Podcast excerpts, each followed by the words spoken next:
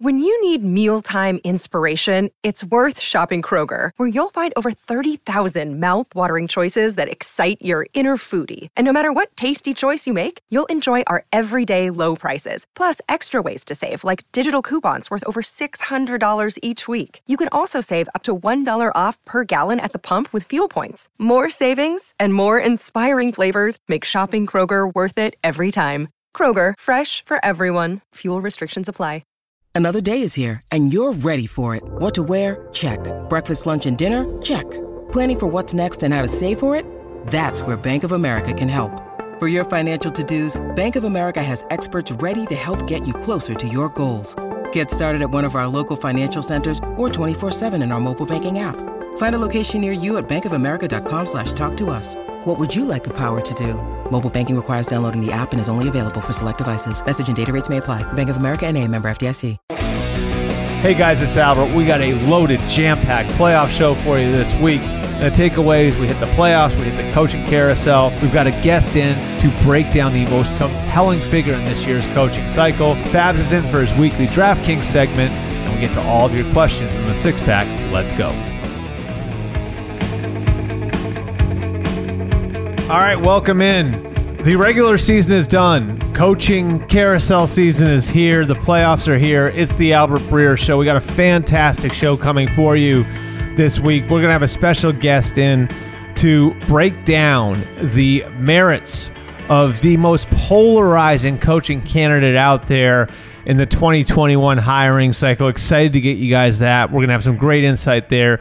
We have Fabs coming in for fantasy and DFS information for Wild Card Weekend, and we're going to get to all your mail in the six pack. But we start where we always do with the takeaways. And my number one takeaway, we're going to talk about that coaching candidate right now. I think that Jacksonville would do well to hire Urban Meyer. And I know there are different takes on that, and people think maybe what the way he runs his program won't work in the NFL, that there are some issues that, like, you know, what would it look like? I'm just telling you, like, I got to see what that program looked like at Ohio State. I've obviously observed what he's done over the course of his career. I feel like I've got a good feel for his strengths and weaknesses, and he is exactly what the Jacksonville Jaguars need. Uh, that is an organization that needs to be imploded, and they need to start over in a lot of different ways. And the way I look at it is if you're going to be hiring a guru, right, like an offensive guru, a defensive guru, and you're bringing him in just a coach, I just don't think that that's I don't think that's good enough right now. I think you're going to need more reinforcements.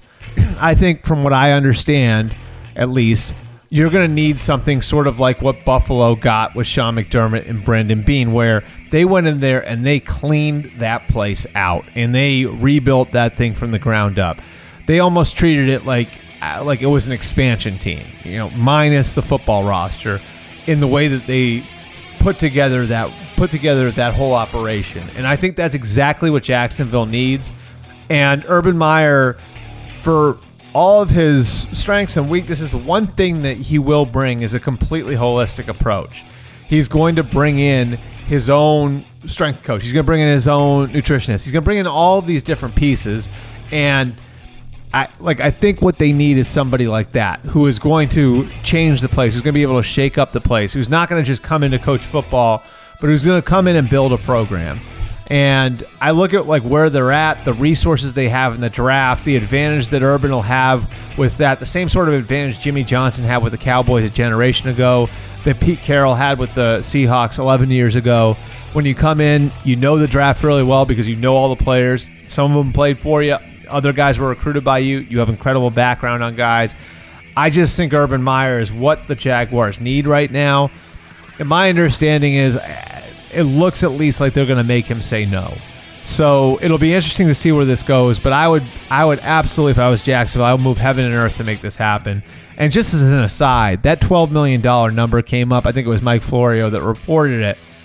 I would I, like he's well within his rights to ask for that much, and I will explain to you why.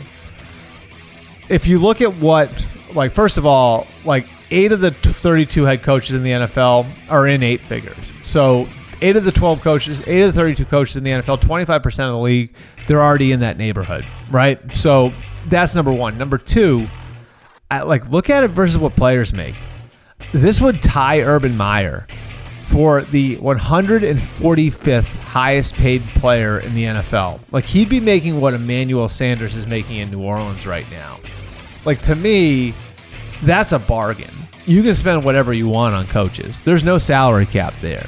So I don't understand why people are that shocked by what coaches make, given how important coaches are in football. You know, what you always say is the most important people in any football operation, coach and quarterback. Well, if the coach is a top two most important guy in your operation, like, and he might be the seventh or eighth highest paid guy in that, op- that's a bargain. It's a bargain. Write that check tomorrow. So, um, you know, I don't think he's out of line asking for. You know, I don't. I don't think he would be out of line asking for twelve million a year. Nor do I think that that would be money poorly spent. I think spending a lot on a coach is what teams should do. And if your team's not willing to do that, I think you should have a problem with it. Takeaway number two I'm not wild about the way they got there, but I think the Texans did well to hire Nick Caserio as the general manager. And the reason why, he's a very unique football executive. He was the position coach in New England to Randy Moss and Wes Welker and Donté Stallworth during a record breaking year in 2007. He spent the early parts of his career toggling back and forth between coaching and scouting. He's been on the headset. Um, he was on the headset with Bill O'Brien and Josh McDaniels in New England. Um, he understands just about every facet of a football operation. He's negotiated contracts, he's done trades you are getting a very complete football executive. So it was a mess how they got there. No question about it, right? Like, so the power struggle between Bill O'Brien and Rick Smith, then the issue between Bill O'Brien or Jack Easterby, depending on who you listen to, and Brian Gaine. Then the power struggle between Bill O'Brien and Jack Easterby. That's three now. Now you're on number four, right? Like this is how you've gotten here. It was Jack Easterby versus the search firm. It was Jack Easterby versus the uh, the advisory committee that had Tony Dungy and Jimmy Johnson on it. So Jack Easterby wins another power struggle. I, I don't like the way that you got here. But if the final result is having Nick Caserio running your football operation, congratulations, Houston. You did really, really well. And I think you're going to find the right coach. And I think you're going to find a guy who knows how it's built. I think this is a great final result for, for, for Houston. Uh, it was a really, really ugly way of getting there. But if you're a Texans fan, I think you should be happy right now. Takeaway number three.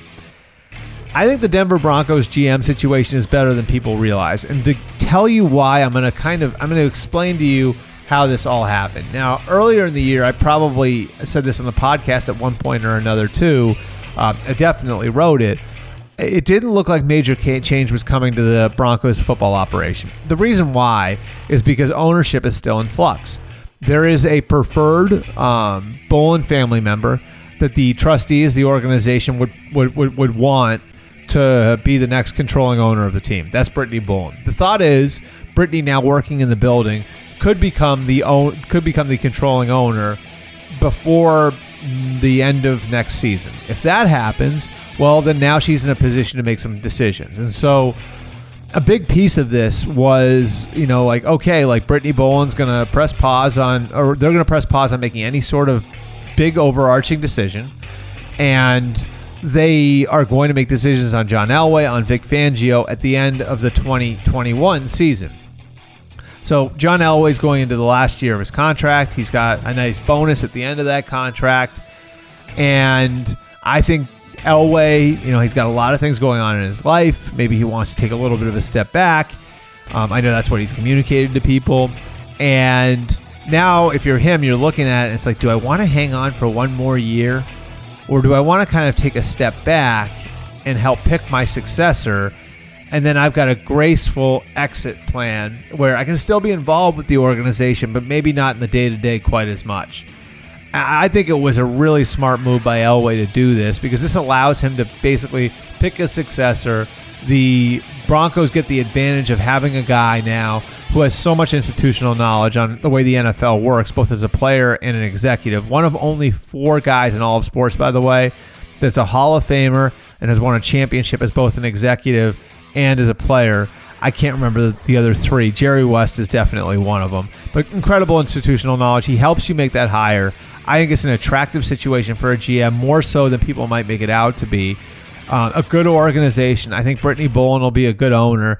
And I think ultimately, you know, you go in and you're going to be paired with Vic Fangio, but that doesn't necessarily mean that you and Vic are tied at the hip. So eventually you'll be able to, yeah, whether it's whether he retires or whether, you know, you move on from him, you're eventually probably going to be able to pick a successor. So I look at that, like, I look at everything when I added up in Denver, and there are some obvious names that worked there over the last few years that um, over the last 11 years that were under you know the same roof as John Elway in the scouting department. Dave Ziegler from New England, John Spytek from from Tampa, uh, Champ Kelly from Chicago, and Adam Peters from San Francisco. But I think that they're going to take a swing at maybe a bigger name first. I don't know if that'd be Peyton Manning or someone else, but I think they're going to take a couple big swings and maybe settle on one of the guys they're more familiar with. But I think that sets up as a really nice situation from some, for someone. Again, like I think some people are looking at this wrong way and saying, well, you know, Elway's just going to kind of get back into player personnel and three or four months after he takes a break and he's going to want to you know hover over everything. That's not my understanding of the way this is going to work. That GM is going to be empowered. Takeaway number four. We'll get my Super Bowl pick here. We've decided to do picks with Fabs, like the game to game picks with Fabs um, a little later in the show, and we'll do that on a week to week basis with Fabs. My Super Bowl pick going into the playoffs, you can mark this down. I've got the Kansas City Chiefs beating the New Orleans Saints in the Super Bowl. And I say that with some trepidation, trepidation just because I, I think the Saints roster is good enough to keep winning in the dome. I like on Lambeau and Lambeau. I think it would be a toss up. I think they're more complete than the Packers right now, but obviously Aaron Rodgers versus Drew Brees isn't what it used to be from a matchup standpoint. I think the Saints find a way to get to the Super Bowl, and I think the Chiefs win when they get there. This is a great Saints team, and I'm when I'm putting them in the Super Bowl, I'm putting them in the Super Bowl in part because there's a sense of urgency there. They this needs to be the time for them and there's a lot of pressure on them to win now. And I think you know that sort of team is going to react well to that.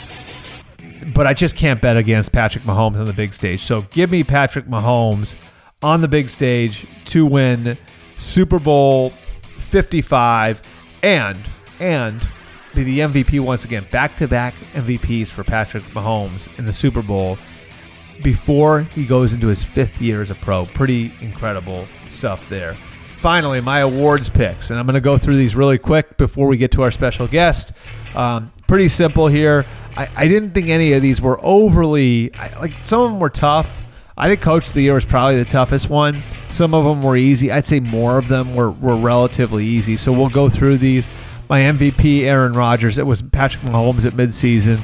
I'm going with Rodgers now just because like I feel like he's done a little bit more with a little bit less than Patrick Mahomes. Um, and I, like he's had a career year statistically, it checks out. So I'm taking Aaron Rodgers for for MVP. My offensive player of the year, Derrick Henry. I think that's pretty self-explanatory. You want to award the sort of season that Henry's had, um, over 2,000 yards, and what he's meant to that team. I mean, I think if you take him out of that team, they lose a lot of their identity. So give me a, Derrick Henry as the offensive player of the year. The defensive player of the year is Aaron Donald. Again, this is pretty simple. He's the best player um, he may be better at his job. He's the best player at his position, definitely, but he may be better at his job than any other any other NFL player is at their job. I used to say that about Darrelle Revis all the time. Like who is playing their position at the highest level? I think right now Aaron Donald may be playing his position at a higher level than anybody else is playing theirs at, which is quite the statement to make when you've got uh, guys like Aaron Rodgers and Patrick Mahomes in the league. My offensive rookie of the year is Justin Herbert. Again, I think when Joe Burrow hurt, got hurt, this sort of became academic. I love what Justin Jefferson's done in Minnesota. He's been awesome. I just think the degree of difficulty at quarterback to accomplish what Herbert accomplished as a rookie, pretty impressive. He rallies them to four straight wins at the end of the year. They finish seven and nine. Give me Justin Herbert for offensive rookie of the year. Defensive Rookie of the Year was just as simple for me. Chase Young's a game changer. Love what Jeremy Chinn's done um, in Carolina. Gave that defense an identity. They turned the ball over a lot. He was a big reason why. Um, love what Patrick Queen's done in filling a role, an important role in the Baltimore Ravens defense. Uh, my pick's got to be Chase Young. Um, again, a game changing talent, named captain in the middle of the year. That wasn't an overly difficult one for me, and that gives you four Buckeyes in five years to win the Defensive Player Rookie of the Year award. Pretty incredible stuff. Coach of the Year again. This was the toughest one for me. I went Ron Rivera here, and look, Sean McDermott deserves mention. Matt LaFleur deserves mention. Kevin Stefanski deserves mention. Brian Flores deserves mention. A lot of guys did great jobs this year. I didn't even mention Sean Payton, who continues to win with backup quarterbacks. So I think all of those guys deserve mention. But I mean, Ron Rivera to overcome what he overcame, and I had a buddy of mine. I'll I'll dime him out here. Ian Rapoport, my buddy from NFL Network. Uh, you know, he sort of sold me on the idea of this, and he's right. I mean, to overcome cancer, to overcome like all the stuff that happened with ownership, the Washington Post stories and everything else, to overcome everything that's happened with the name change, to keep everybody um, on track, and to have to be the voice of the organization through all of that, through all the stuff that happened personally to him, to all through all the stuff that was happening within his organization, to have to be the voice of all of that, and then deal with a first round quarterback like flaming out the way that that happened. I, I, it's beyond impressive what Ron Rivera has been able to do, and it's exactly, by the way, what the Washington football team bought into when they bought into Ron Rivera. So pretty I would say that was a tough pick just because there were a lot of guys that did a good job. But to me, it's a logical pick. And finally, comeback player of the year. We don't need to waste very much time on this. It's Alex Smith. Period. End of story. Let's get to our special guest.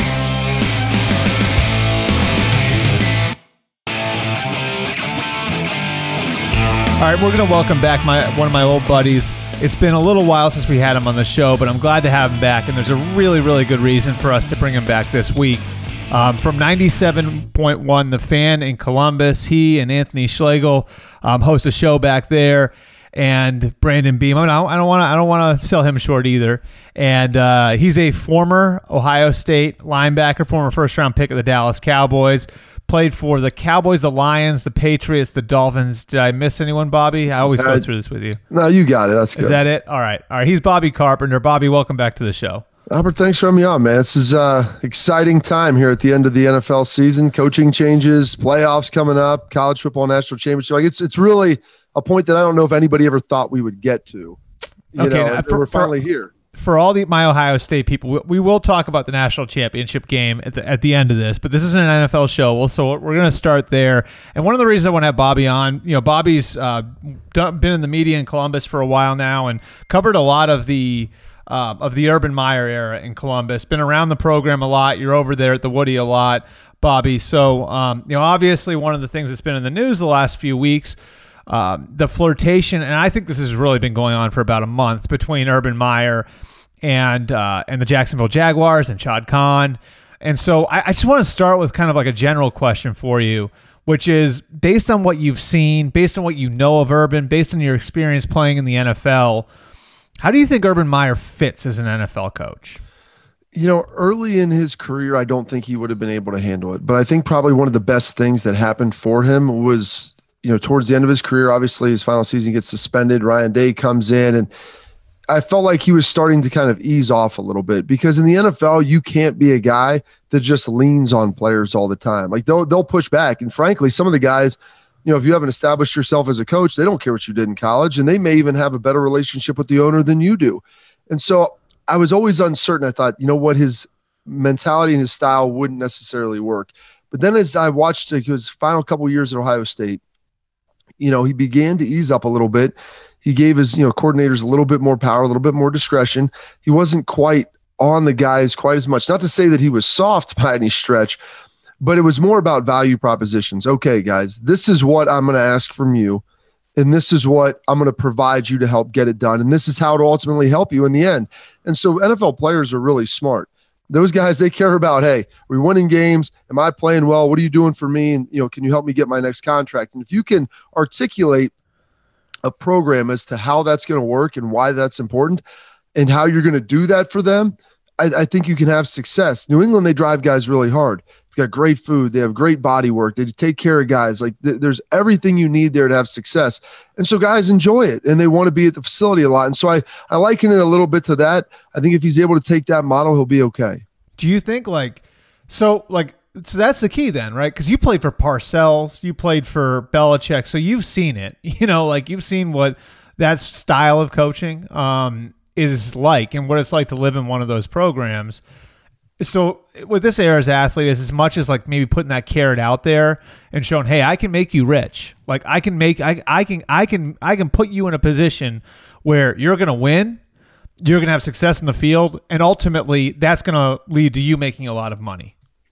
And that's really what it is. I mean, Bill Parcells was great at that. And you know, he'd grind on guys and but he was the first person who would advocate for you to the front office to get you paid. If you were one of his guys and you did everything the right way. And so while he might grind you a little bit into the ground, he was also your best friend. And then you also have to be able to develop those personal relationships. And it's something that I used to watch Urban. He was a little bit robotic in nature.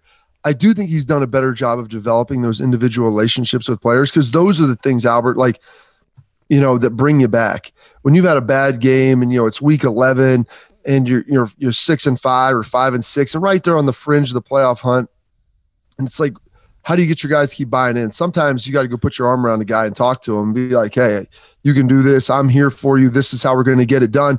And almost kind of build him up a little bit because you just can't lean on him on, especially when you have the right type of guys, which I think he'll do a good job of finding those. Do you So let's flip it around then.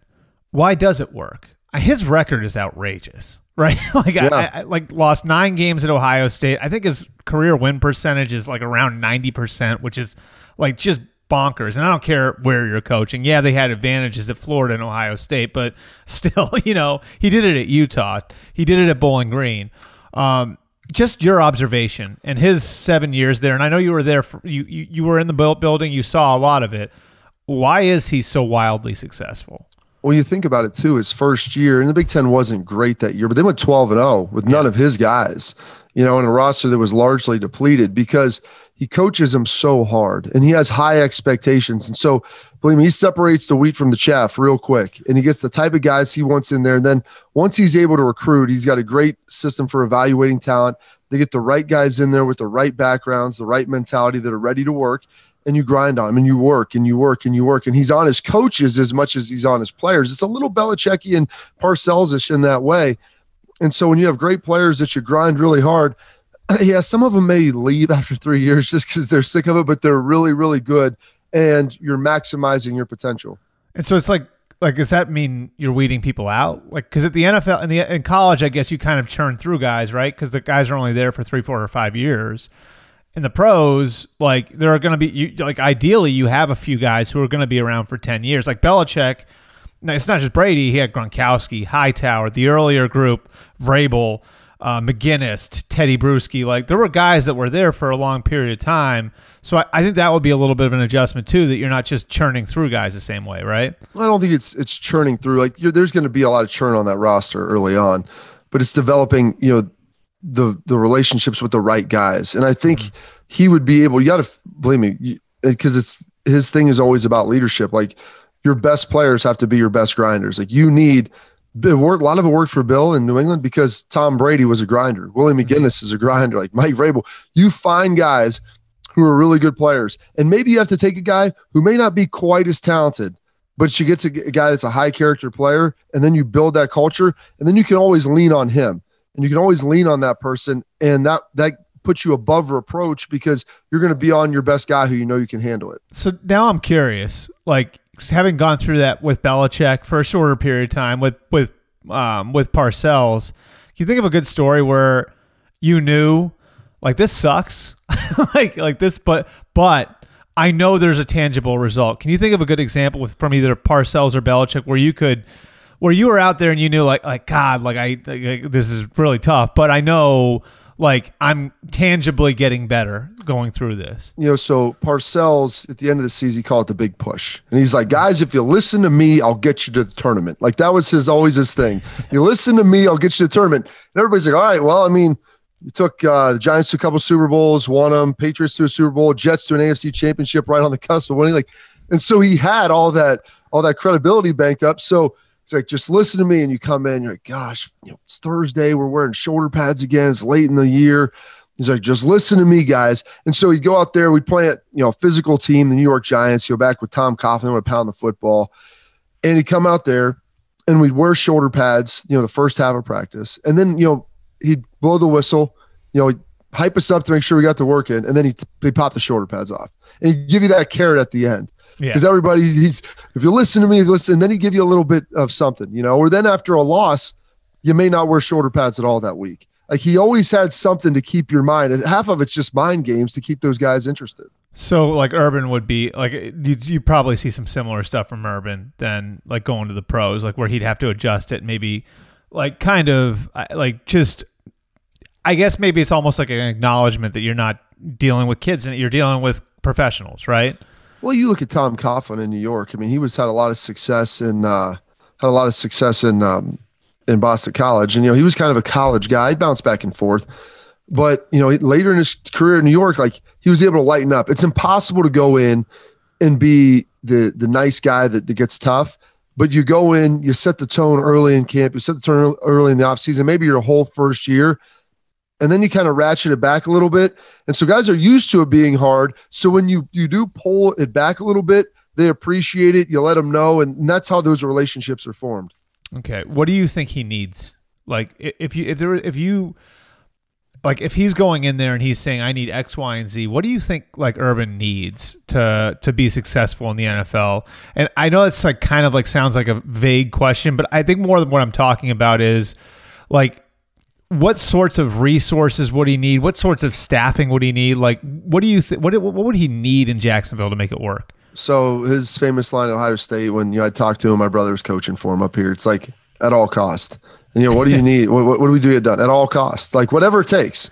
And so you need an owner with deep pockets. Like, hey, these are the guys that I want on our staff. They're not going to be cheap. We have to be able to get these guys. All right, we need them. Then we need, like I said, the other pieces to take care of our players. We can't have a million dollar food budget. We need a two million dollar food budget because we need to make sure our guys feel like they're taken care of.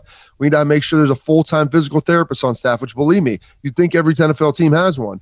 They don't. We need guys who can come in, uh, massage therapists, people that are doing dry needling, all these different types of body work. And you're like, wow, these owners are rich that would what is that to them? Well, a lot of them don't want to spend an extra 250 grand a year taking care of those guys. And it's only that. Like it is it's like a league not even league minimum. But if you would spend like like add a 50 fourth player to the roster at league minimum and you go spend another 400 grand on taking care of guys, that makes all the difference in the world to them because they think, well, we get to get it done at the facility. And so we don't have to drive and waste our own time and we don't have to pay for it. And like it sounds like it, you know, it sounds simple, but guys get sick of having to go drive an hour after practice and spend a hundred bucks on their own to get something done. Well, so it sounds like it's like what you're saying is his program's holistic. It's like yes. every, it's everything. Like like so he probably has an idea like of how he wants. I mean, like he has an idea of like uh, like how he wants the shades drawn in the building. Like he has an idea of where, like, I don't. know. I mean, I don't, want, I don't know if I want to go to the Schiano level where it had to be a yeah. certain temperature, right? But but I, it's like that. Like he has a, he has an idea of like how everything should be. He has an idea of how everything should look, and pr- talking with his trainers, his equipment guys, that uh, you all want it to look the same way, and you want to speak the same language, and you know that doesn't mean you know you're Eric Mangini and like some craziness or Greg Schiano and some of the things. I think Schiano probably learned a little bit, yeah, of how to adapt and change some things as well. But that's yeah I, I think that that's what it has to be. It has to be a holistic approach and it's not going to be something where hey we just show up on you know sundays have do a little off-season work and we're not going to you know fully invest in our guys. Do you think he do, and i think what's interesting too about kind of like what you just went through you didn't mention offensive coordinator. You didn't mention defensive coordinator and i'm wondering if that's further down the list for him then um, I do think that he would need a good OC in DC. Like he's yeah. always had those guys, and typically when he's come into places in college, he's kept the defensive coordinator and then brought in a new offensive guy. Um, but you know those guys, I think they're easier to find when mm-hmm. you talk about that. Like building culture and having the right uh, program, like that's a lot tougher to do. You can find guys that are really smart offensive minds and give them the structure to be able to have success. There's a lot of young coaches out there and I think Urban would be happy to do that.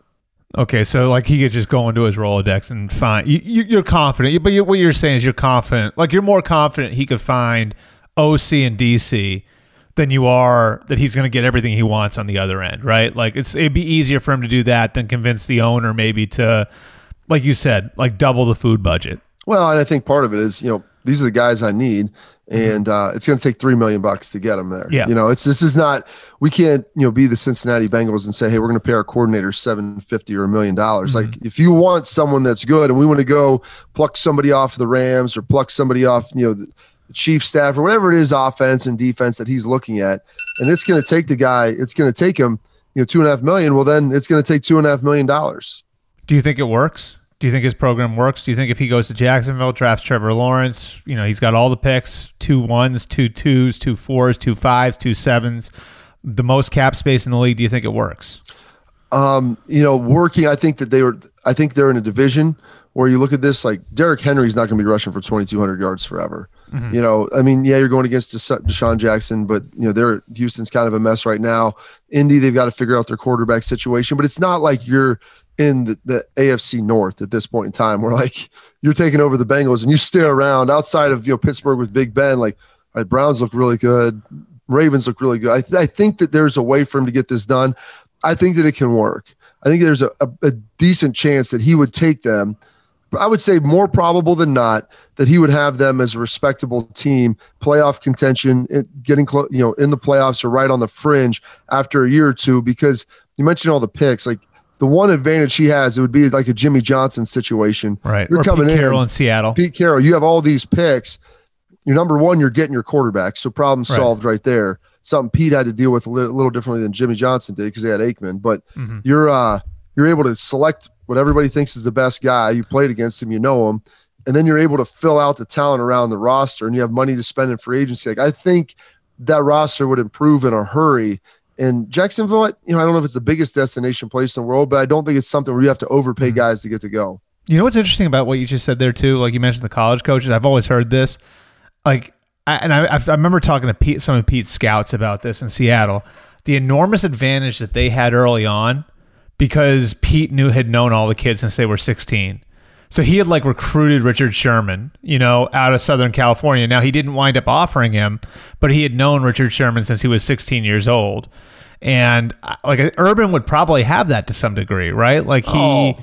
like he's known like he has background on those kids, you know, from the time they were, you know, like like probably some of them high school freshmen, right? it, it matters a ton. And I'll say this, just uh, you know, in a similar vein, we would do a college football pick pick list every week when I was in Dallas. You know, Romo, Witten, you know, Brad Johnson when he was there. There's like probably seven or eight of us. The Cabo crew. My, yeah, my guy, basically Cabo crew plus guy who had some other guys who were there. But I, my first year I went 75 and 55 against the mm-hmm. number. Yeah. And the guys were blown away. I'm like, dude, I could pick all these Big Ten games because I played against all the guys. I can tell you what teams are good at what and what teams the matchups are going to be bad. Like college coaches will have that advantage of knowing specifics about all these guys that they recruited. And even if you didn't end up getting the guy, knowing that, hey, this is what maybe we were worried about. And then you see him either answer that question and, and confirm it or refute it. And then all of a sudden you feel better about it. I thought it was so interesting too because if you remember, and I still remember this is the best example I can think of at least was in Seattle in 2010. There was a safety coming out that year, Taylor Mays, who played for Pete at Yeah. USC, and everybody thought like, oh, they're going to take Taylor Mays, and they wound up taking Earl Thomas. And it's like, okay, like now I know what I need to know about Taylor Mays, and he didn't get Earl Thomas when he was recruiting him, but like was he knew like this is a better player than that player, and this guy's going to fit better than that guy is, and I just. I think that stuff's so interesting. Is there any other uh while we're there and until before getting to like the NFL stuff, um is there a college coach that you think really fits the NFL right now other than Urban? Um a guy that you think would be an easy transition and and do you think you know NFL teams in general should be looking at the college level right now? Well, there's so much that's transitioned from college to the NFL, and the systems are becoming so similar now that I do think that it, it's important. And the, the rosters are really young. I mean, they're as young as they've ever been. Mm-hmm. Albert, you know that. I mean, they've pushed this thing way down to where it's your, your stars and then guys on their first deal. So you're dealing with a similar age bracket. You're not dealing with like 18 and 30 year olds. Now you're dealing with, you know, 20, 18 to 20 year olds. And really, the majority of your roster is like 21 to 25. And so those guys are kind of similar a little bit. I think Pat Fitzgerald Yeah. is a guy to be able to have a lot of success. You know, he reminds me a little bit of I, I wouldn't say urban, but just his how he runs a program, his control, and he's a very relatable, likable guy. Um, you know, I, I think if you know if the Bears, if they ever moved on from Nagy, I, I think that's probably the only job he would take. But I think Pat Fitzgerald is a guy. If you can win at Northwestern, man, in the Big Ten, you can win anywhere. So, yeah. and I tell people like it's you said Ohio State, Florida, you know, Pete Carroll win at USC, like those things are easy to do. You know, Jimmy Johnson win at Miami. It's a lot harder to go to be Matt Campbell at Iowa State and be yeah. able to do that where you're always coaching from a talent deficit. And so Matt Campbell is probably another guy to throw out there because when you can compete for titles and maybe you don't win them, but you're going against guys, teams that you have to out scheme and out develop all the time. Yeah, I think it's. I, I, think that's a really interesting point. Like, I think that that's why. Well, that was why Schiano was so attractive in the first place to NFL teams was because he had done that at Rutgers, which no one had ever won there. Like, like I'm not saying it hadn't been. It had been a long time. I don't think anybody had ever won there. Period. So yeah, I mean, like I'm with you on Campbell and Fitz. I think both those guys like like I think Campbell's gonna get a shot, um, and it sounds like he's a little bit more willing to go now. Fitz can take a shot. I like I feel like Fitz can take a shot whenever he wants. If he wakes up tomorrow and decides he wants to coach in the NFL, I think he'd probably have multiple offers. Um, and let's wrap up with the NFL side of things then. And I want to kind of like put you in like a team president or general manager seat right now. And you know, I think like what's so interesting is different teams are looking for different things. You know, and I you, you hear this team's looking for all right like well we want an offensive mind who can work with our young quarterback then you talk to another team we want a leader of men um, you know bobby knowing what you know uh, like if you were in a general manager seat or you were in a presidency or if you were chris spielman you know let's let's just keep it right there like like if you were chris spielman right now what do you think you'd primarily be looking for in a head coach in the nfl I think a lot of it depends on the composition of your roster at that mm-hmm. point in time. Like, how much of a veteran team do you have? How ready to win are you? Is this a complete and total like tear down and rebuild? Because then I think you want a, a, a, leader of men, someone that can definitely build and build holistically and, and shape it the way they want. And I think a little bit depends on maybe what region of the country you're in. Like you think of some, you know, the you know coaching in New England, you know, the Boston yeah. area or New York, like Pittsburgh, Baltimore, you know, Cleveland, Detroit. Some of these like old traditional teams, you have to kind of embody the city a little bit. Yeah. Because if not, you're fighting an uphill battle the whole time with the media and everybody else. So you want a coach that kind of embodies, embraces, and understands a little bit of what it means to live in these cities and what these cities are all about. And so, you know, I think A, you have to understand what it is you're trying to do. You know, B, what type of city do you have? And then I, I honestly like I everybody talks about, you know, the bright young offensive mind and the Sean McVay, and that's great. And I think Sean does mm-hmm. a great job but I think he's as good as managing everything as yeah. he is as just being a coach. Like everybody just thinks we'll get a great offensive coordinator. That sounds good, but you know whether what do you whatever you think about Mike McCarthy or not. I mean, I don't view him as a great offensive mind. I think you know he's a good offensive coach. But watch, you saw what happened in Dallas this year. Like their defense was a mess. Yeah, and so you, you can't just win on one side of the ball in the NFL and think it's going to be okay. You know, Andy Reid for you know all of him just trying to be an offensive guy understood what needed to happen on defense for them to win and knew that was ultimately the final piece. You know, brings in Spagnuolo, a guy who was familiar with, you know, coached with, coached against, who had had some success. And then, okay, we'll bring him in and we'll build this system around it. I'm going to get him what he needs. And you know what? Sometimes we have to play a little complementary football. We have to build mm-hmm. a game plan for how to win the game, not just we got to score 40 points. Well, maybe that is the case, but sometimes it's we got to score 27 and make sure we possess the ball for 35 minutes because we can't have our guys out there that long and make sure we're always getting two first downs to flip the field and and all of these things that you mm-hmm. look at. I think that's so interesting that you mentioned that. And I think it's why Belichick is successful because I had a really interesting conversation with Chip Kelly about this. And I asked him, this was after he left the Eagles. And I, like I asked him sort of like what he'd learned from being in the NFL. and he said, What I learned is every game's won by like less than seven points, or most of them are. And so that means you're having to win on the margins. And situational football in in, in college, not the same as in the NFL. In the NFL, situational football is everything. So you're having to win in the red zone. You're having to win on third down. Like the little things matter way more in the NFL. And it just sort of like clicked in my head, like that's how Belichick wins.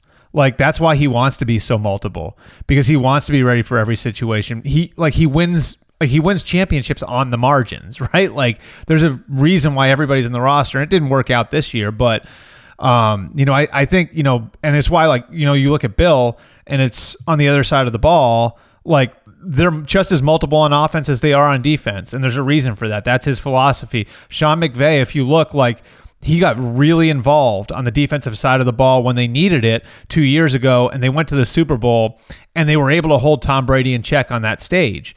Like I just, I'm with you on that. Like I just think like the guy at least has to have a vision for what the whole thing looks like. And we talk about being holistic, and I guess this comes back to urban, but you have to. I think I feel like you at least have to have an idea of what you want, and it's okay to delegate that.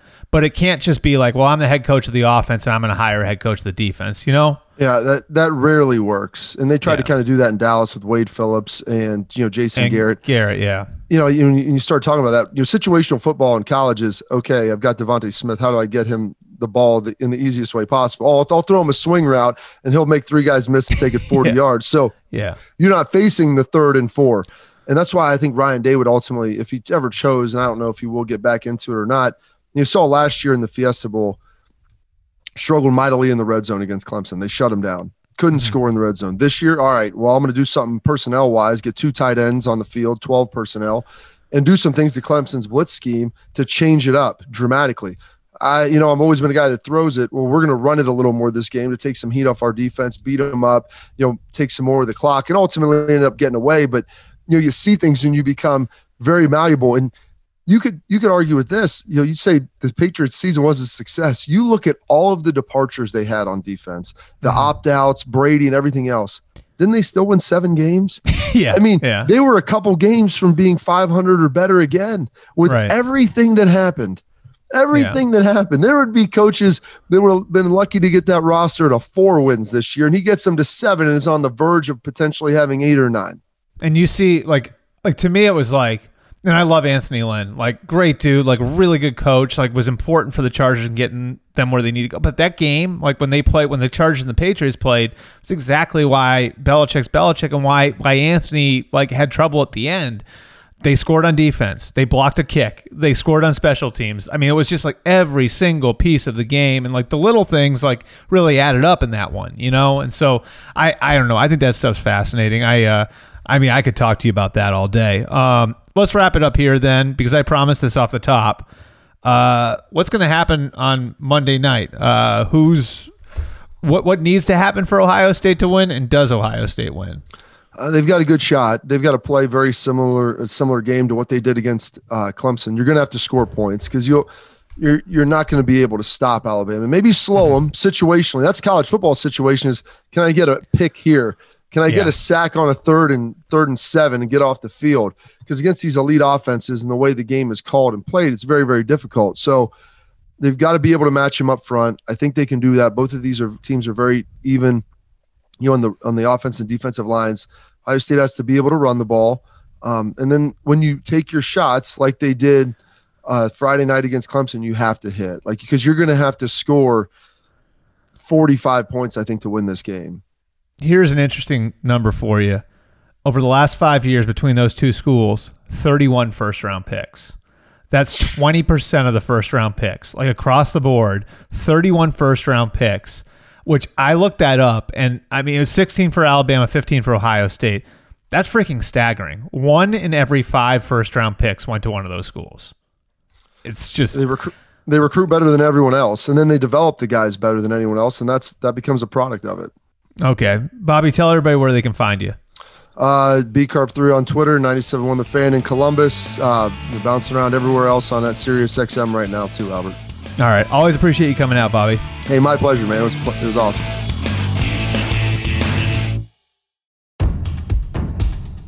All right. Well, thanks to Bobby. He's always great. We're going to jump into our fantasy and DFS segment. Of course, this is a little bit different because the regular season is over most people playing fantasy are done with their seasons, but there's still a lot of action on that front. So we're going to bring back our guy, the original author of the Start 'Em Sit 'Em column, SI.com's Michael Fabiano. Fabs, what's going on?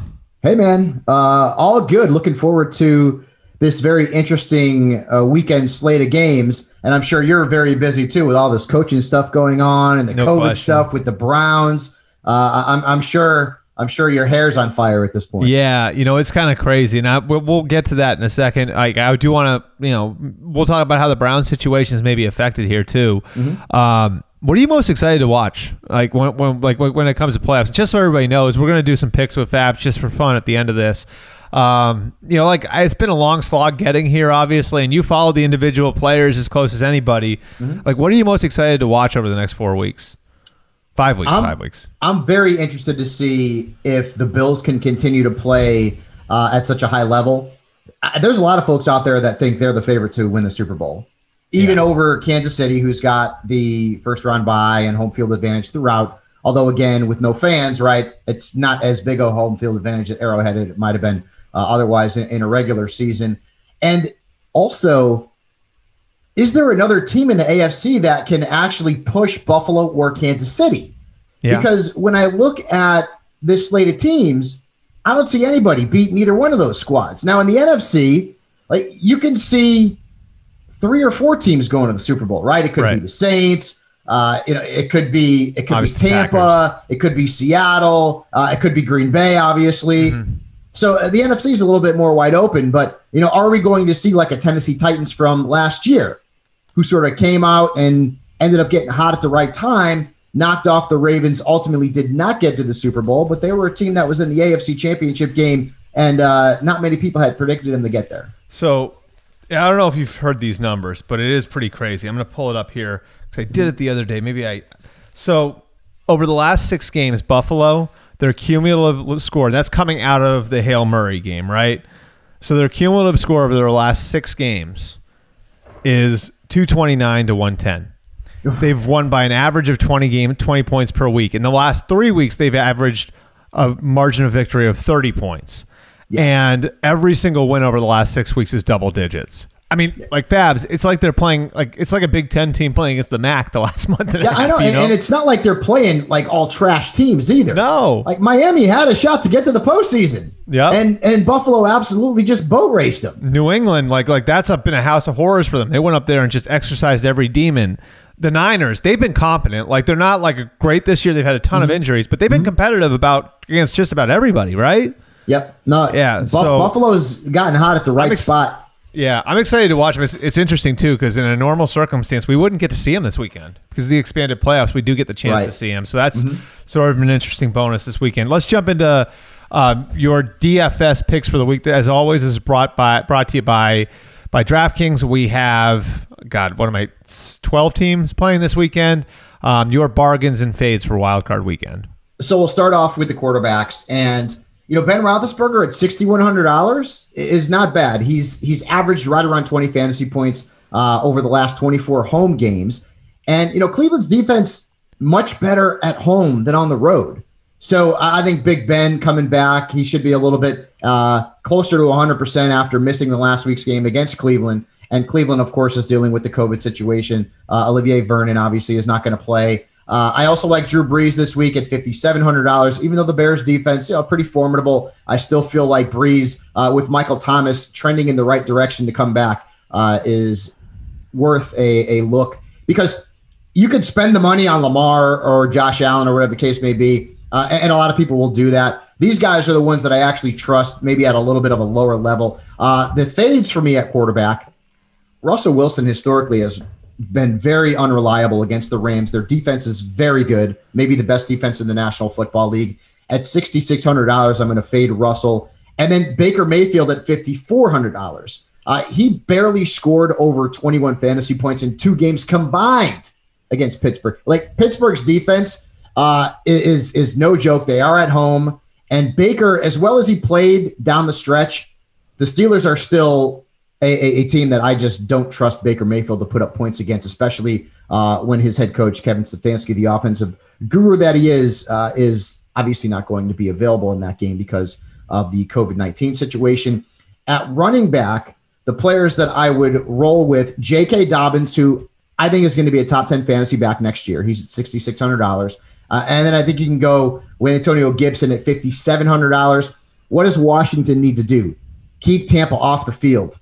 That offense has got to be on the sidelines if they have any shot to win. How do they do that? Run the football with Antonio Gibson. Uh, J.K. Dobbins also in the mix there, too. At running back, in terms of the fades, Chris Carson. Mm-hmm. the Rams defense, again, very good. Carson really struggled down the stretch, did not put up great numbers. And then James Conner, just simply because I just don't trust the Steelers running attack at all. So I'm going to fade James Conner at his price. The wide receiver bargains this week Antonio Brown at $6,100. Even if Mike Evans is back, and we're not 100% sure if he will be back, but it's mm-hmm. trending at least in a positive direction at $6,100. He's been playing at a very high level. And Hollywood Brown at $5,400. Uh, Albert, did you know that the Cleveland Browns have given up the most fantasy points to home wide receivers this year? They have not been good. And Hollywood Brown's playing, uh, uh, uh, uh excuse me, I'm sorry. Diontae Johnson was the play. Um, I'm getting my teams mixed up here. Marquise Brown's playing the Titans, uh, my fault. And the Titans have given up the second most fantasy points to wide receivers. Going back to Diontae Johnson, who I also wanted to mention against Cleveland, who had given up the most fantasy points to home wide receivers and Big Ben is back. So Diontae Johnson's a good play. Two fades in the Seattle uh, Rams game. Tyler Lockett, even though he's had a huge game last week against the Niners at $6,900, really tough game against the Rams. And Robert Woods, if Jared Goff is out, I just can't trust him at $6,200 when you look at what John Wolford did. He got it done on the ground somewhat. The passing game was just awful from a mm-hmm. statistical perspective. So there's not a Rams pass catcher that you can really trust uh, in this matchup, and that that one's going to be interesting, right? Can the Rams, without Goff, if that's the way that it goes, hang with Seattle? And the defense is going to keep LA in the game regardless. But Seattle's defense, as awful as they were in the first half, they're playing a lot better in the second half of the season. All right. So I want to double back on one thing there before we get into yeah. start 'em sit You mentioned Baker Mayfield mm-hmm. and the lack of his offensive play caller. How leery are you about Browns players this weekend because of that? Because it's going to be Alex Van Pelt, not Kevin Stefanski calling plays. Because they've had to deal with the stress of all of this all week. Like, are you careful about Browns players this weekend because of all of this? There's not really many Browns players that I would have promoted regardless, right? Mm-hmm. So Nick Chubb would be obviously someone that you would play. Jarvis Landry, I feel like uh, to a degree would probably be playable. And Austin Hooper's had success against Pittsburgh this season, including last week. So it, it really doesn't change the value of those players. Is the situation ideal? I mean, obviously not. There's no question about it. And it doesn't help anybody's value on that Browns offense. But uh, I, I still would play Chubb if I'm looking for a bargain at tight end, I think Austin Hooper is certainly worth a look. And then Jarvis is going to get his targets. Okay, obviously, Start 'Em Sit 'Em takes on a different connotation this weekend right. mm-hmm. with only 12 play- teams playing instead of 32. A lot of fantasy leagues are done, but there are some different formats for the playoffs. So, for those of you that participate, we still want to give you guys um, some semblance of a Start 'Em Sit 'Em. So, what do you got for this week, Fabs? I, I like Tom Brady, and I know that again, you know, Albert said it. There's not a lot of teams going on, right? So you can't go chalk here. I mean, Josh Allen, obviously, Lamar Jackson. You're going to play those guys, but Brady. I mean, he's given you 23 plus points in three straight games, uh, 10 combined touchdowns in those games.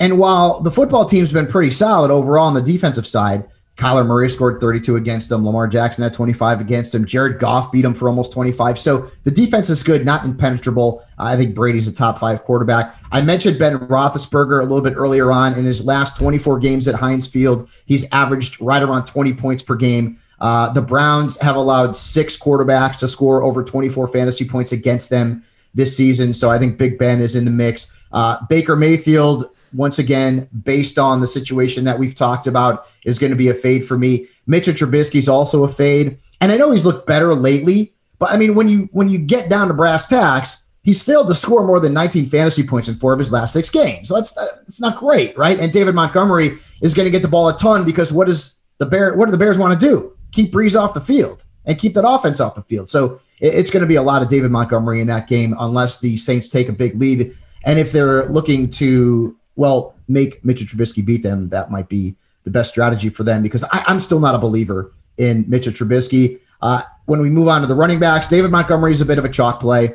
And New Orleans' defense overall for the season was really good against runners. Not lately, though. Uh, they've given up the 10th most fantasy points to that position since week 14. J.K. Dobbins, who averaged 2.2 fantasy points per touch last week. I mean, that's just bananas good. Against Tennessee, they've given up 20 touchdowns and the seventh most points to runners. Dobbins, like I said, I love him going into next season. Uh, the backs that I'm wary of, I mentioned Chris Carson a little bit earlier on. He's failed to score more than 10.9 fantasy points in three straight games.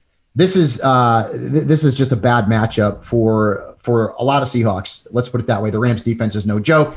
Uh, I don't like Cam Akers either. I was surprised he played as much as he did. He had 25 touches last week, but he only rushed for 34 yards. And with John Wolford under center, Seattle's not going to respect the passing game at all. And the Seahawks have also given up just 20 points per game to running back since week 12. So the matchup's not great. At wide receiver, I mentioned Hollywood Brown and the Titans giving up the second most points to wide receivers. Uh, the over under here is about 55. So Vegas is expecting a high scoring game. And then I mentioned uh, with Diontae Johnson, with the Browns giving up the most fantasy points to wide receivers on the road this year. And, and, this is going to be a smash spot for Big Ben and Diontae Johnson, who is in the top eight in terms of targets among wide receivers uh, this season. He got targeted a ton. Uh, the receivers that I wouldn't play, Lockett, once again, uh, the last time he played the Rams, he had 7.4 points. And DK Metcalf in, in, in traditional, oh. I guess, non traditional playoff formats and DFS, he's a risk. He's yeah. done nothing against Jalen Ramsey. And I mentioned Robert Woods as well. When you look at the numbers, 7.6 fantasy points last week with John Wolford under center. Uh, Seattle has been really good against wide receivers in the second half of the season, at least much better than they were in the first half when they were giving up historically bad numbers. So Woods and any Rams pass catcher uh, are going to be on the fade list for me.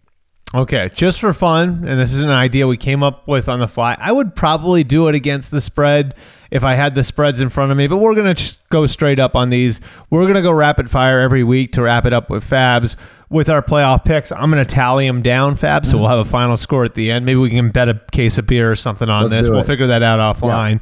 Yeah. Um, but uh, so we will go down each of the games. Just one quick thought on each game from each of us um, as we make our pick and we will go in order of the games. So, Fabs, let's start with Colts Bills Saturday afternoon in Orchard Park. Really hard for me to pick against Buffalo. They're playing at such a high level. Colts are very good. Their yeah. defense is very good.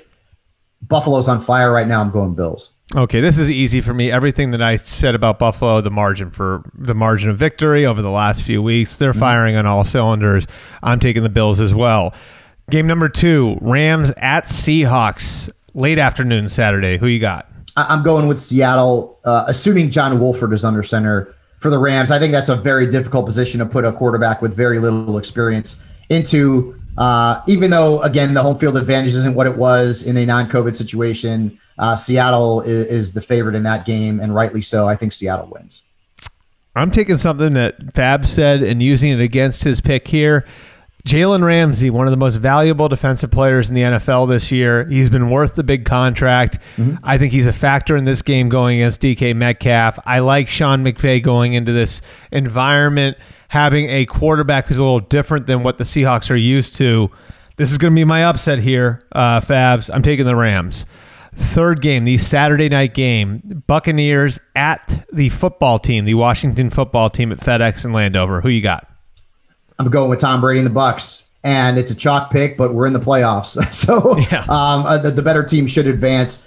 When you look at Washington planning on potentially going back and forth with mm-hmm. Alex Smith and Taylor Heinicke at quarterback, it's not ideal. And if they can't keep that Buccaneers offense off the field, Washington's offense can't keep up. Uh, it's, it's Tampa Bay. I'm going with the Bucs, but maybe closer than people think. Here's why: mm-hmm. the formula for beating Tom Brady in the playoffs, except for last year, because last year they I don't think he had a very good team around him. But the formula traditionally for beating Tom Brady in the playoffs is being able to get to the quarterback with just four rushers, right? Right. The Ravens, the Giants, the teams that beat him in the playoffs were mm-hmm. always able to do that. Yep. That's the one thing Washington can do, like at an elite level. No, right. So yeah, exactly, exactly. I, think this is I think it's going to be a little trickier for the Bucs, but if I do they think put, they come out. If they put pressure on Brady, it'll be closer than we think. Okay, let's move to Sunday then. A rematch from last year. Ravens at Titans this time. Last year the game was in Baltimore. The Titans pull off a massive upset. Who you got? Baltimore, Tennessee. I guess this one would be my upset, although I don't think it is. I'm going Baltimore. Tennessee's mm-hmm. defense is bad, man. I mean, like Houston, and, and, I know Deshaun Watson is great. I mean, you know, you got Brandin Cooks and what else at wide receiver? David Johnson has not been great. They could not stop that offense. Tennessee's yeah. defense is bad. I think Baltimore will remember what happened to them last season, and they'll go into Tennessee. Uh, Lamar Jackson is playing at a very high level. I think they'll take that game. I'm with you too. I'm taking the Ravens here. I think the Ravens are able to control the pace of the game and the tenor of the game with their running game because Tennessee has struggled on defense so much. And so I think it's almost like the Ravens, and this is going to be at like a have the feel of a heavyweight fight the way the two teams play. I just think the Ravens are going to be able to kind of control the tempo and tenor of the game mm-hmm. and take the I say that to take the ten, take Tennessee's formula and throw it back in their face. All right, late afternoon Sunday game. Bears at Saints. Who you got? I got to go with the Saints. I I won't say that the Bears backed into the playoffs, but I, I, I just don't think they're that good of a team. To be yeah. quite honest with you, and all this talk about Trubisky, as I mentioned, I mean he's he's kind of managing the game, which. Mm-hmm. Ultimately, Chicago is is looking for right. They're looking for someone who's not going to turn the ball over uh, and be able to hand it off to David Montgomery about twenty times per game. I just I don't think Chicago can go into New Orleans with Michael Thomas back, fingers crossed for Alvin Kamara to be back, and knock off that team. I just don't think they can do it. Yeah, this is fairly simple for me too. I think the Saints might have the best roster in the league. And the question with them is going to be: Does Drew Brees have enough left in the tank to take advantage of what's around him? But that is a star-studded roster, yep. and I think at least while they're playing in the dome and uh, they're going to be a very, very tough out. Now, you take them outside, uh, an older quarterback in that environment in Green Bay, you know, that, that's where things might change, but I think they're going to be a very, very difficult out while they're playing in the Dome. And the final game for the weekend, Steelers, Browns, unusual circumstances, Sunday night in Heinz Field. Who you got? I got to go Pittsburgh. I mean, the only, they almost beat them last week with the JV defense and without Big Ben I, I just I don't see Cleveland yeah. winning the game. I just don't. I mean, it, unfortunately for the Browns and their fans, they're at a massive disadvantage. Uh, God, you know, sucks too. Joel Bitonio is going to be out. You know that hurts the offensive line. You lose Olivier Vernon. I, I, if the Browns win, it will be one of the one of the you know biggest stories of the season because mm-hmm. of the mm-hmm. situation that they're in right now. I just I, I, can't see them going into Heinz Field and beating Pittsburgh. And I think Pittsburgh righted the ship a little bit when they were down to Indianapolis and everyone started to write them off, and Big Ben just you know got the cape on in the second half and played so well and, and led them back to uh, to a come from behind victory. So I'm going Steelers. To all my friends in Cleveland, Ohio, and I've got a lot of friends in Cleveland. Like, take heart. Your place, your your your building is in a great place. A very solid foundation has been laid. The future is bright. There's a lot to build off of. I'm sorry that you have to deal with this the first time that you're in the yeah, playoffs in 18 years. Yeah. I mean, it sucks. It really mm-hmm. sucks. And yeah. because of all of these issues, though, because you aren't going to have your head coach, because you aren't going to have Bitonio, who I think I think that's a big deal going up against Tuitt and Heyward and what they can do yep. up front with their interior defensive line. And I just I just don't see the the Browns being able to go into Pittsburgh and win. I think they'll make it competitive, um, and I think the Browns coaching staff will find a way to kind of keep this game. I, I guess under control, mm-hmm. but I think in the end they're not going to have the sort of firepower to compete with Pittsburgh on that stage in the yeah. playoffs. Yeah. Uh, He's Michael just, Fabiano. Fabs, we're going to do this every week. Like I said, we'll announce yeah. next week with the prizes. I'm thinking a case of beer. He's out in California. Maybe he can get me something local out there. Maybe there I can get him something local here um, at the end of all this. But we'll do our picks every week, and he's going to be, be back with fantasy and DFS information on a week to week basis, as he's done all year. He is Michael Fabiano from SI.com. Fabs, appreciate you coming out. All right, my man. Good luck this weekend. I'm sure you're going to be very busy. All right. Enjoy the games, Fabs. You too.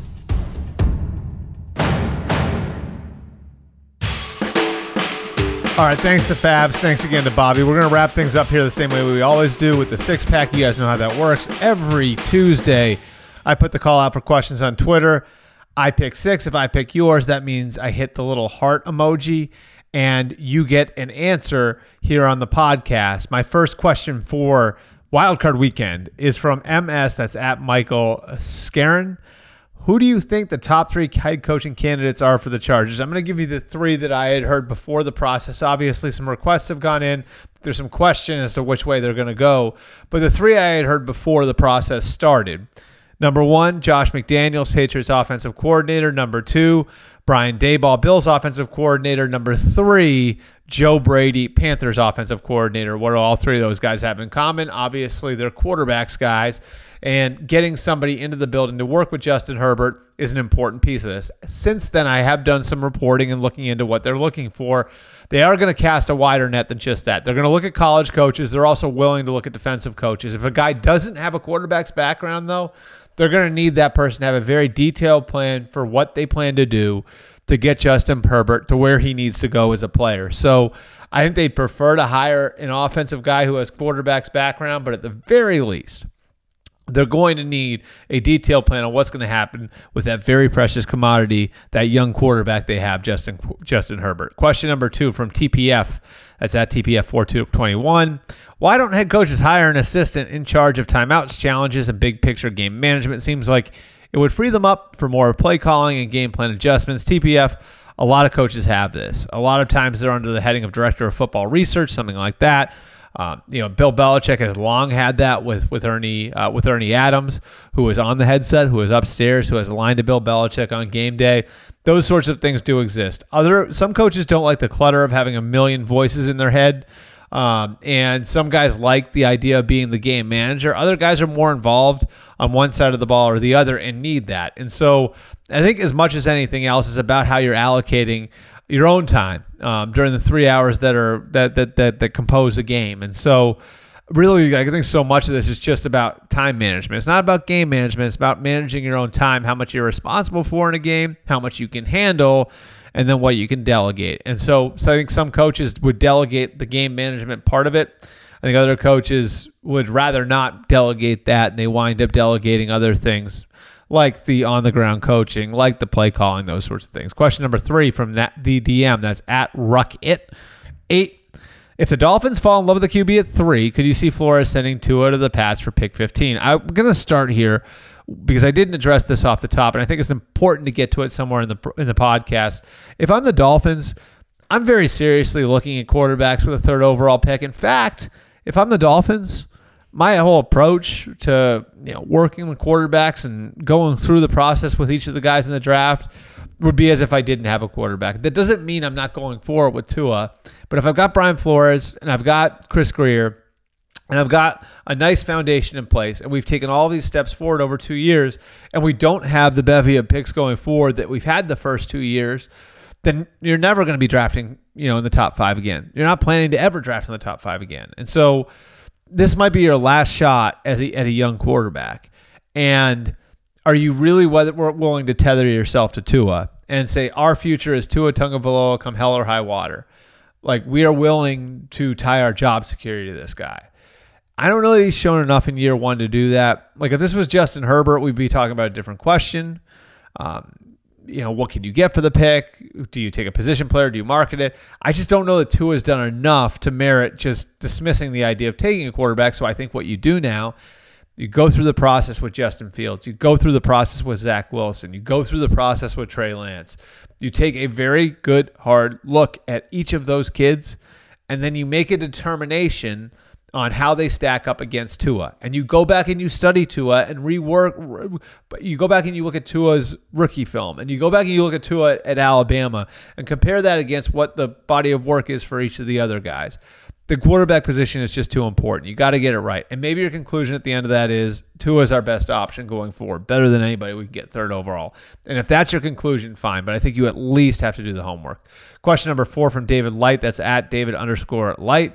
Great answer on Fields and OSU former QBs. Thanks, David. I appreciate that. Huge Jets fan here, but the that man showed some real grit and heart last week beating Clemson. I think he won me over. David, I think the uh, the the comparison between Justin Fields and Dwayne Haskins is unfair, has been unfair. I think comparing him to past Ohio State quarterbacks is unfair, has been unfair. Uh, like there's no question to me like you have to you have to look at these guys in a vacuum. And the example that I gave was Jeff Tedford. And there had been a rap on quarterbacks coming out of the Jeff Tedford system in college. And you had Trent Dilfer out of Fresno State. You had um, Akili Smith and Joey Harrington out of Oregon. You had Kyle Boller out of Cal. There was this rap that like all these first round picks that came out of you know, out of out of Jeff Tedford's system, it was all an illusion. And there was a player in 2005 who had this rap against him and was fighting this rap. You know that player was? It was Aaron Rodgers. So I think you have to look at these guys separate from one another. And I don't think you can hang Ohio State's quarterback history on Justin Fields. He and Dwayne Haskins, again, opposite personalities. And I think if you look past Dwayne Haskins, what you see is there weren't, there, for one reason or another, there weren't a lot of first round quarterbacks at that school. Uh, you know, the same the same way it is at some other big powers like Alabama. Like, like you go before like Tua and Hurts. Like there, what there weren't a lot of high picks there either. So, you know, I, I just think you have to look at Fields like separate from everybody else. So that was the argument I made there, and I do think he made himself some money on Friday night. I think it was a big stage, big spot. He hadn't played well in two of the three games before. He had to hear how Zach Wilson was catching up to him in the process, how he wasn't assured of going second overall. So he had all that personal pressure. Then you got the team pressure, all that's on line on the line for the team, and he gets hurt in the second quarter and puts that on tape. I think if you're a scout, if you're a coach, you look at that and you say, that's a guy we can build around. So I really like what Justin Fields did there. Question number five from Daniel Trugman. That's at D Trugman. Sorry, we're not going to take that one. We'll we'll get back to you, Daniel. Question number five is actually from Tom Marshall. That's at Red Zone Knock. Is Matt LaFleur getting enough credit for the job he's doing in Green Bay? Tom, I don't think he is. 26 and 6 in over two years, 27 and 7 if you include the playoffs. He's been to an NFC championship game. The team has home field this year. He his plan with Aaron Rodgers worked where a lot of people doubted it they have stocked the roster not just for this year but going forward. They've got a quarterback in the future of the future potentially in the pipeline in Jordan Love. The AJ Dillon pick looks better now than it did at the time. I just think we've seen a lot of positive momentum there and for everything, for all of it, right? Like I just I look at it and I say Matt LaFleur should absolutely absolutely be in the coach of the year discussion and as as much of an advantage as having Aaron Rodgers is, like I don't think that the Packers were playing with this level of consistency under Mike McCarthy. So, absolutely good observation by you, Tom. Matt deserves more credit. Question number six from Michael Christopher. That's at Big Dogs one three one eight. Why isn't Wink Martindale getting more love for being the head coach coaching candidate? He seems to get the most out of his defense each year. Players love him. He has the traits to become a big time coach. Do you think he should be a front runner for the Jets job with his ties to Douglas. I think Wink should be in the the, the the running for a number of these. I think being a defensive coach versus coaching on offense really hurts guys um, because of the way the NFL is right now. But I think Wink, his ability to get the most out of people, his connections in the coaching world to get offensive staff. I, I absolutely am with you. I think he deserves more of a look. He's been a good coach in the NFL for a long time. He deserves his shot. I think it's a little bit like Mike Zimmer, um, you know, where Mike Zimmer had a really good holistic view of the football of football and the way a team should look and kind of how, the way he built an identity for a team. We've seen that play out in Minnesota. I think Wink would be similar. Hey, you know what? Just because I'm feeling giving right now, let's get back to Daniel Trugman at D Trugman too, and give you guys a bonus answer for this week. I just full disclosure, Daniel, I had your question picked out. Then I actually backed off of it. I took the heart off. Then I read it anyway. So I'm going to give you an answer because I did say your name here. Who decides in the playoffs the schedule for playoff weekends? The games seem to be pretty ra- random in their timing, not putting the most compelling matchups in prime time. Well, I'm going to have to take a look at the schedule again. But here's what I would say. The Saturday night game, you want to have a compelling figure, right? You want to have a star player, right? Tom Brady made for made for prime time. You want to have in the late afternoon Sunday game window because that's a big one. That's an important big ratings window. You want to have something you can sell. Drew Brees and the Saints are there. And then you look at the rest of it. The Steelers are in prime time. They're a brand name team. Uh, the early games are, I'd say, smaller market teams, right? Like the Colts and the Bills, and the Ravens and the Titans. I, to me, like I look at this and this is like this is the way TV wanted it. That's the read. I mean, that's always been the way it is, and I think that's the read if you look at the schedule the way it is. Appreciate you guys coming out. Excited to break down the playoffs for you guys here over the next few weeks, the coaching carousel, and we're into draft season after that.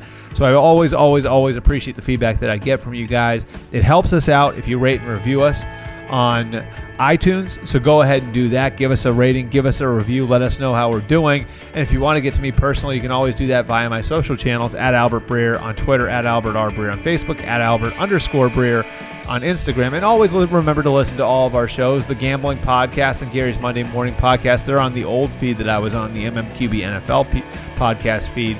Jenny and Connor on the Weekside podcast feed. And then, of course, I'm here on the Albert Breer Show. You can find us wherever you find your shows Spotify, TuneIn, Stitcher, Google Play, Apple Podcasts. We are there.